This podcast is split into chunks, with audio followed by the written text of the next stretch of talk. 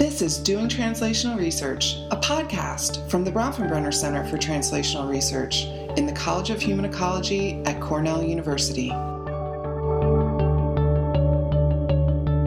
So, um, thanks for listening, everybody. Uh, my is Chris Wildeman, and this is Doing Translational Research. Um, my guest today is Lars Andersen. He especially likes it when you call him Lars with the, the longest R possible. Um, so if you meet him, make sure you do that. Um, he's a senior researcher at the Rockwool Foundation Research Unit in Copenhagen, Denmark. Um, and he's, I mean, I know what his research interests are, but I guess the thing I'll say is he's sort of one of the up and coming quantitative criminologists in the field. He's done great work on criminal activity, um, criminal justice contact, families, um, and the only good papers I think probably that I write on the criminal justice system are with him these days. So Lars is great. You'll all enjoy this. Um, so folks might not know what the Rockwool Foundation Research Unit is. Um, so can you just like what are the what are the three keywords or what's the 90 second kind of explanation for the place that employs you? So the Rockwool Foundation essentially uh, aims at providing high quality knowledge to um, make the decision base easier or better for policymakers and for decision makers in general. So Rockwool International is the world's biggest um, building installation company. And so in Denmark, for taxation rules, they cannot do research within their own area, uh, or it would cost them some tax ad- advantages. So they decided um, to channel a bunch of their uh, money into social science research, which we're benefit, benefiting, benefiting from. And um, you know, this being the translational center and all, I think it makes sense to talk about this kind of stuff because what they really want is to make, to get knowledge out there and work in in, uh, in society for them and for society, sort of as a payback um, for all of the taxes they're not paying, essentially. Great, best insulation in the world. Yes, exactly. Good for insulation and for social problems. Uh-huh. I feel like that's like a double. it's like a double win. I should say, for those of you who have not looked over my CV, I do have a part time job at the Rockwool Foundation Research Unit, so I may be slightly biased in my assessment. Um, so, so Lars, can you? Uh, thanks for explaining that. Can you? Can you just tell us a little bit about sort of, kind of your your core kind of research questions you try to answer, what are the things that you're most um, sort of interested in? Uh-huh, yes. So, um, my main ambition or my main research interest is, is basically to use very good data to answer some of the questions that are important to sociologists and demographers and, and especially to criminologists. Um, like some of the questions that we have a hard time answering with, with less good data but also some of the questions where we think we know the answer, but where that answer might be based on research designs and data sources that are not ideal. Um, I am in the very fortunate position to have access to Danish register data, which is sort of a, um, as you know by now, Chris, uh, it, it it's just a humongous uh, and very very uh, well defined and very fine grained data source to to work with, uh, which which to me also sort of requires you to do um, like to, to dig into these sort of important questions um, and just relying on data that no one else actually has has has access to. That's great. Um, yeah. So one, I mean, I guess so. I usually ask folks like more generally about their engagement with community partners, community organizations, but um, today I'm going to be much more focused because mm-hmm. I think there's a really specific part of what you do that's interesting. And so, one thing I, I'd love to hear you talk about a bit is how sort of um, wardens, professionals in the correctional justice setting, um, so parole officers, probation officers, um, how those folks sort of influence your work and engage with it, maybe even how they comment on it, and then also thinking sort of on the other side, kind of how policymakers have responded to some of the things because I think my impression is that those um, those discussions happen more freely in Denmark than they do in the States. And so I think folks would be really interested to hear about that. Yeah, sure. And I'm, I'm glad you bring it up because this is sort of actually one of the core interest areas of the foundation that I'm employed at. So we sort of address this issue from two different directions. One is um, dissemination of knowledge, which is something that we take very seriously and which we want to, uh, as I said before, reach as far out into the communities as possible with the knowledge that we produce. Um, so that means politicians, uh, media, uh, but any kind of stakeholder really. And as you mentioned, the uh, the prison and probation service, for example, a lot of folks there that we um, talk to about research, and you know, we, we simply invite ourselves to come and uh, and share our knowledge with these uh, with these folks. Um, so that's sort of the ones we have done the research and, and want to communicate it out to people. But um, we also um, focus a lot at sort of at the at the front end of the research and trying to to move out and collaborate with people in these positions that are um, that sort of know what's going on uh, out there uh, to inform the way that we do our um, our research. And now now you you bring up the probation and parole officers as one example of that, and I think that's a very good example actually because. Um, so one of the things about the Great Danish Register data that I that I talked about before is that we need to remember that they are still data. It's still um, it's still information that is being gathered and recorded and uh, sorted and all those sorts of things. So there's a long process that sort of surrounds those data. And now um, I see it as a core task to fully understand all the details of that process that generates the data you have in order to fully understand how you should approach it in your analysis.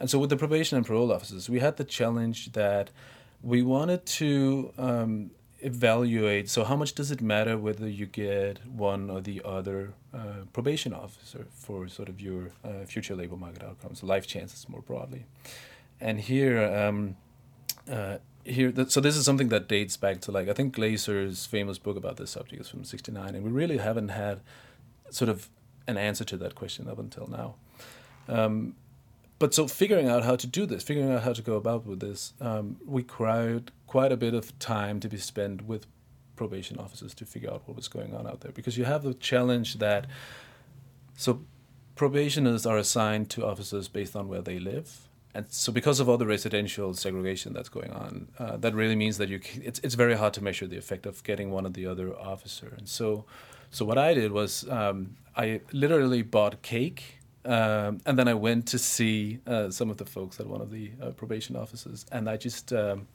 uh, spoke to them for like four hours. I was allowed to sit with them and just uh, chat about okay, so what happens when um, a new probationer, uh, like a new case, enters the system? What happens when that person enters through the door? Who decides which officer this person is assigned to? So all of these tiny details that I think it's safe to say that the probation officers were a little annoyed with me asking all my questions, but at the end, actually, it turned out to become a, a very good research design because it turned out that in one specific um, location, so in central Copenhagen, there were so many probationers and so many um, probation officers that they needed sort of a system for assigning cases to officers. And so what they do is they follow a rotational assignment procedure. And that's brilliant for research no one knew. So, so the, the, the people employed there obviously knew, but no one in sort of sort of outside the broader uh, uh, that that particular system knew that this was how it was done in that particular office. So what we do in that paper, you and I, Chris, mm. is to to uh, to take advantage of that rotational assignment procedure to actually measure the the causal effect of uh, whether probationers get assigned to one or the other officer, and we find some pretty uh, interesting results. I think. We were much younger then. We were much younger then. Um, it did. I missed some of that because I was thinking about Danish cake and how I eat like five pieces of cake a day when I'm in Denmark. Yeah, that's true. We, so we're I'm keen glad, on cake. I'm glad that I'm going back soon. it is true that yeah, Danes are much more forthcoming when provided with cake. Yes, I feel like that is. I feel like no one would argue with that. No. Um, okay, so um, so you talked a little bit about one of your papers. I, I guess I'd be curious to hear, you know, what are the kind of two or three things that you would really want people to take away from your work? So, what are the the kind of two or three main findings that you feel like are central? Uh, so, um, not looking at any one specific paper, I think, um, I think one thing that I would like people to know is just how common contact with the criminal justice system is, and just how common it is for that system to reach into people's lives and into families' lives. Um, we have a tendency, or at least I don't, I don't know how it is uh, in the states specifically, but but in in uh, the Scandinavian countries, we have a tendency to view. Um, sort of people who, who, who get in, in contact with the criminal justice system is an extremely selective uh, and very small group. But if you take my birth cohort, 1980, and take all the men that are born that year, and you uh, track uh, their criminal justice contact up to age 30, more than one in three is going to have contact with the criminal justice system. And this is in a country that considers itself very lenient, right? So, I mean, for any social phenomena that concerns one out of three of the male population, that's not, I mean, that's not small. That's not insignificant. That is a very substantial, um, systemic uh, type of contact that, that, that people have. So I would like people to understand that this is a, more, more common thing that they tend to think. And so the other thing that sort of strikes me as, as, as, very important here is something I've been doing a lot of research on over the years is the connection between immigration and crime. So this is something that seemed to have grown in, um, I won't say popularity, but interest in the United States over, over the past few years. Uh, but it's a debate that's been going on in Europe for like I don't know since since the the 1990s something like that something like that.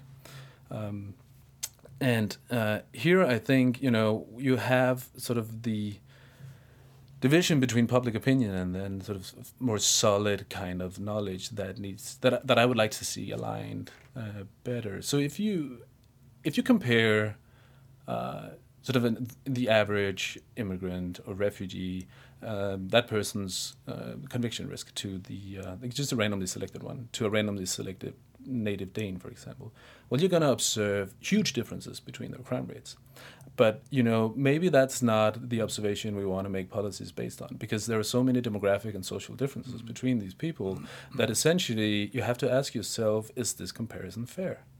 Um, and so, so once you start taking more like demographic and, and social differences into account, you, you can sort of start chugging away this overrepresentation in, in, in crime, as we call it, and end up at sort of explaining away most of the differences, uh, which gives you cues as to where you might, as a policymaker, want to um, address this issue.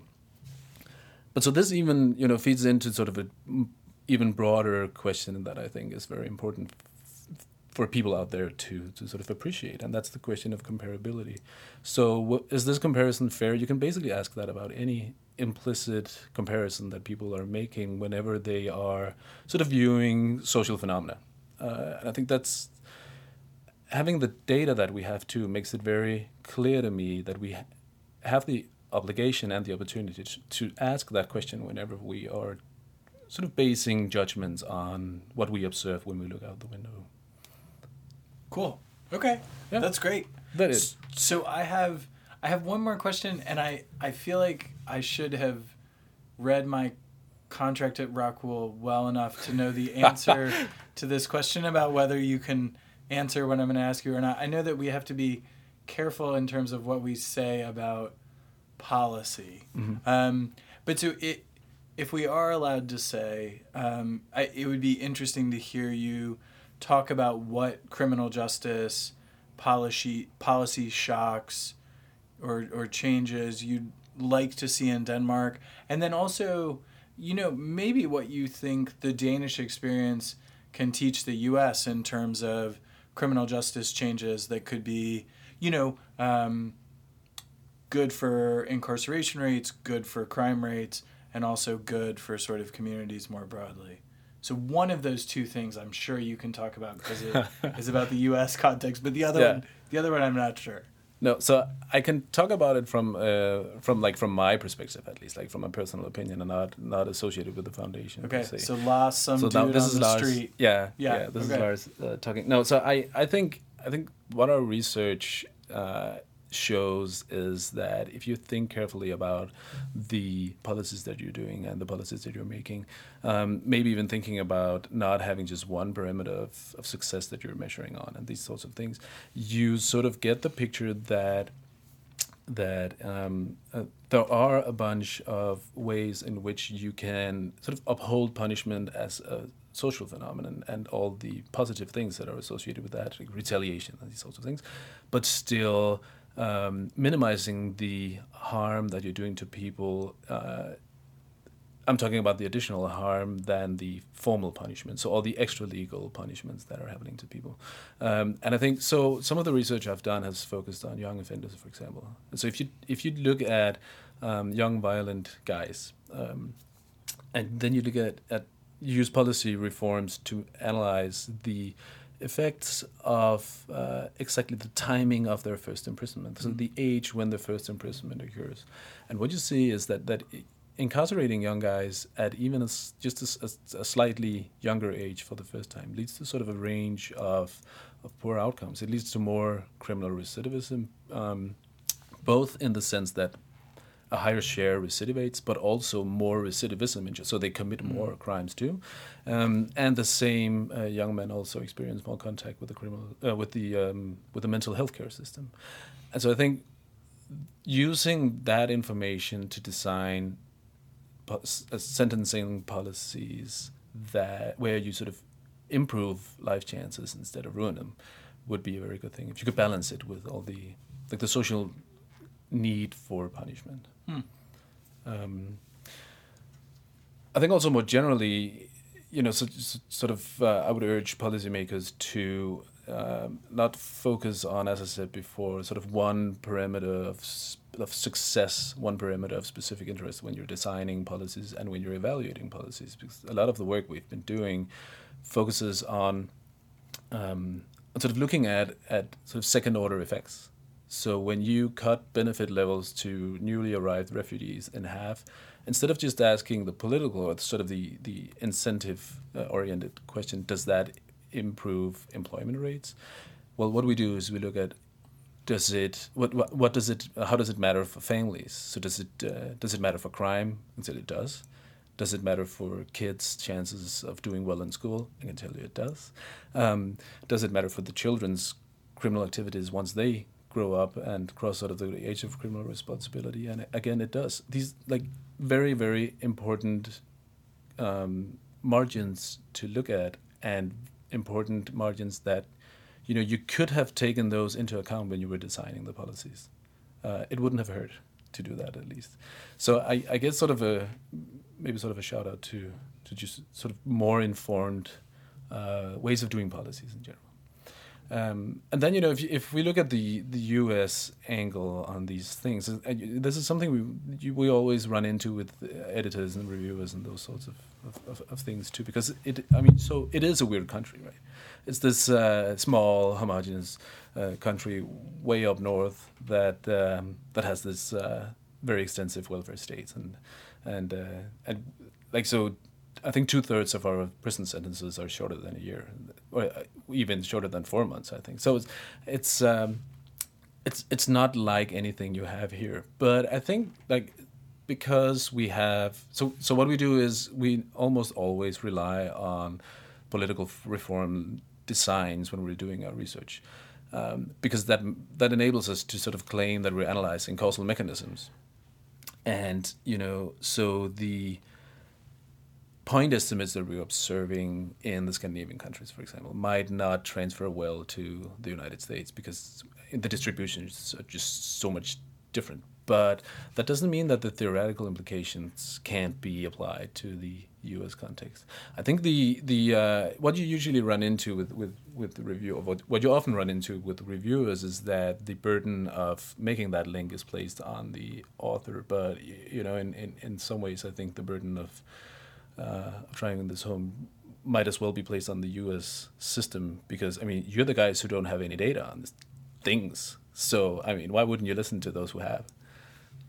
Yeah, no, it's a good. I mean, it's it's an interesting thing. Like whenever we, whenever we're going through that process, it does always kind of feel like we're showing you what data infrastructure you would need to test this well.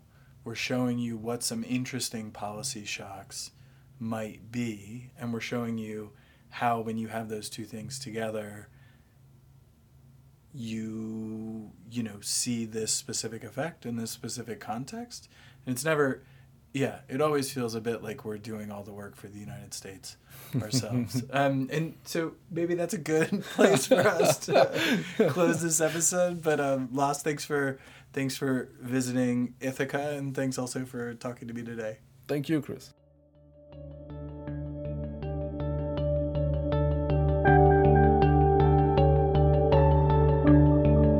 For more information about translational research or the work of the Bronfenbrenner Center, please visit www.bctr.cornell.edu.